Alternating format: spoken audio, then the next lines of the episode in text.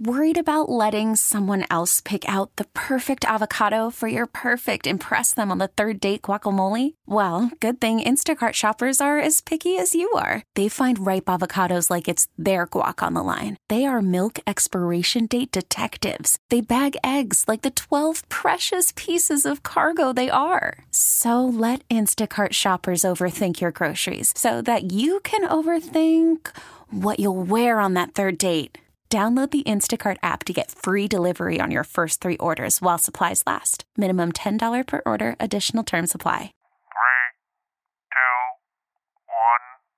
All systems go for Nerd Talk.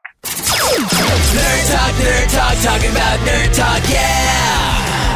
Two astronauts on the way to the International Space Station were sent hurtling back to Earth this morning when their Russian Soyuz spacecraft experienced a malfunction at first stage separation. As emergency, the failure of the booster. That's when the little rockets are like, bye bye, and the main rocket keeps going. Only in this case, it didn't keep going. One Roscosmos cosmonaut and one NASA astronaut are reported to be safely on the ground in Kazakhstan and shortly en route to Star City, which is Russia's space training facility with an awesome name outside of Moscow. What a wild journey it must have been, their capsule being jettisoned at a speed around 4,000 miles per hour and without the full aid of sliding through the upper atmosphere to slow down. Imagine what it must have felt like when that parachute deployed.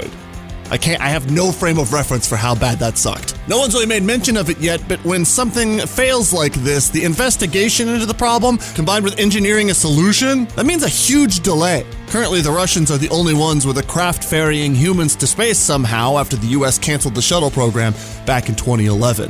I want to know if at the end of the mission for the three-person crew currently aboard the ISS, if the space station will go empty. They've already been up there for 4 months. If it does go empty, how many jobs on Earth would be affected by a floating science vessel doing limited science while we wait around for Russian or SpaceX or some other rocket organization to get more humans up there? Somewhere Elon Musk has his bolt gun out and he's attaching seats to the floor of a SpaceX Dragon capsule.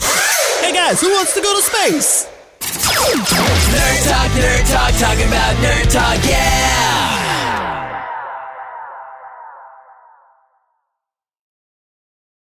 We really need new phones. T-Mobile will cover the cost of four amazing new iPhone 15s, and each line is only $25 a month. New iPhone 15s? It's better over here. Only at T-Mobile get four iPhone 15s on us and four lines for 25 bucks per line per month with eligible trade-in when you switch.